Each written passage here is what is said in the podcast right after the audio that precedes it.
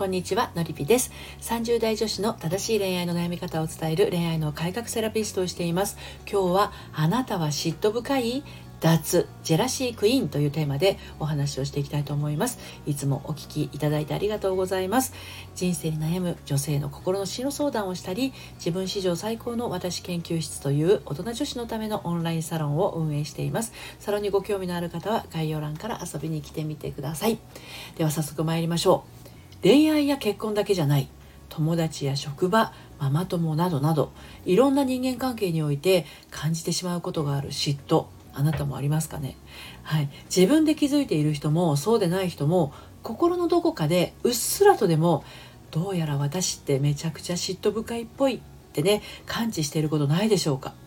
でこの自分の心の奥底から湧き上がってくる嫉妬深さにひとたび翻弄されてしまうとなんかこう自分のことを醜い心を持ったやつだと感じたりどす黒いメラメラした思いに振り回されたりしてしまっていませんか？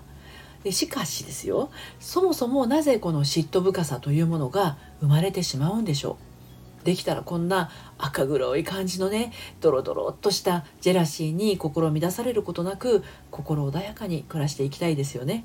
ということで元ジェラシークイーンのですね私のりぴがあのお伝えをしていきたいと思います。今日も3つに分けてお話をしていきます、えー、1つ目が嫉妬を感じる自分を否定していませんか？2つ目が嫉妬深い女は損その理由。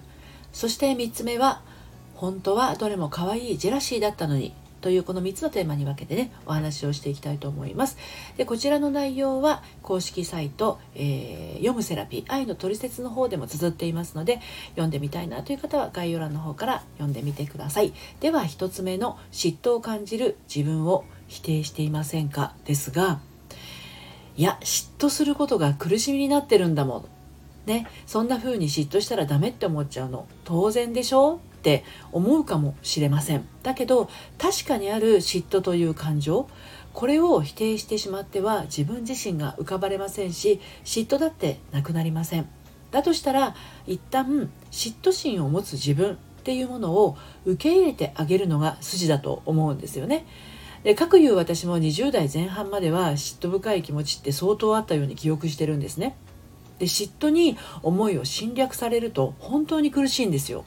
例えば次に挙げる6つのようなことありませんか？1つ目が疑り深くなる。2つ目が束縛したくなる。3つ目が自分のことだけ見ていてほしくなる。4つ目が1ミリたりとも自分から気をそらさないでほしい。5つ目が他の女性と話したらアウト6つ目が他の女性と会ってたらこの世の終わり。みたいな。でもこういう思いを抱いたままの恋愛ってね全然楽しくないんですよね。なんでかっていうと本来楽しくて安心安全な場である彼とのお付き合いが全然楽しくなくなるし安心でも安全でもなくなっていくからなんですよ。相手との信頼関係を自らぶち壊しにいっているようなもんですからね。はい。で2つ目の嫉妬深い女は損。その理由なんですがそれはたった一つです。嫉妬深い女が損その理由は恋愛を楽しめないからです。これってイコール人生を楽しめないのと同じなんですね。で人は一人では生きていけません。だから人とのつながりを求めて絆を深めて愛情の交換をしていきますよね。でもそこには信頼って絶対的に必須事項なんですね。どこか相手のことを疑った目でいたらやがて相手からも疑った目で見られます。恋愛や結婚って相手は写し鏡のように同じ対応をしていきますからね。自分が相手を心から信頼してお付き合いをしていたら相手もまたあなたのことを心から信頼します。あもちろんその前にあなたがあなた自身を信頼しているっていうのが大前提としてありますよ。あなたが自分自身を信頼していなかったら当然あなたの周りにもあなたが信頼できないような人が集まってきます。